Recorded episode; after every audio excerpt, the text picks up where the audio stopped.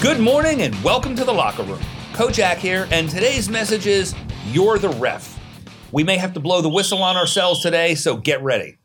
One of the most common obstacles we face in pursuing our goals is that constant sense that the universe is blocking us.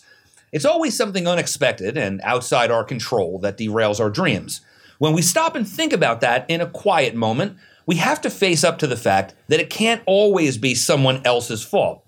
In fact, in a really quiet moment, we can admit to ourselves that it's us every time. There are a number of ways we can beat this game, though.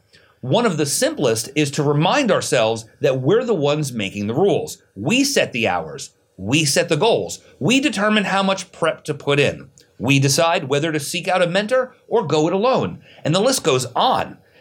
The number one enemy of human achievement is procrastination. Failure to act, regardless of the underlying reason, has cost more opportunity to more people than anything I know. Don't we all have a story of some amazing shot we could have taken but didn't? A trainee I was speaking with recently said someone he knows had a chance to invest $2,000 with Bill Gates and Microsoft in the 70s for 1% of the company. Naturally, this person didn't jump on that opportunity. I'm not suggesting we jump at everything, but I am saying that we need to call the clock on ourselves sometimes to keep our game moving, much like the play clock in football or the shot clock in basketball. Imagine how boring those sports would be without some pressure on the team to do something. Well, for us, it's about setting deadlines. Whatever you're going after, don't treat it as something that you hope will eventually find you. I think we'd all agree life doesn't work like that. Setting a deadline creates a powerful sense of urgency that gets us to act. It compels us to move towards our goals, fear and all.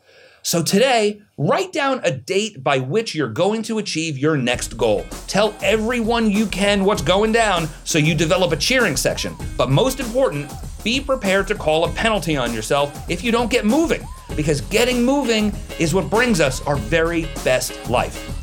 Thanks for joining me in the locker room today, guys. We'll see you next time. Make it an amazing day.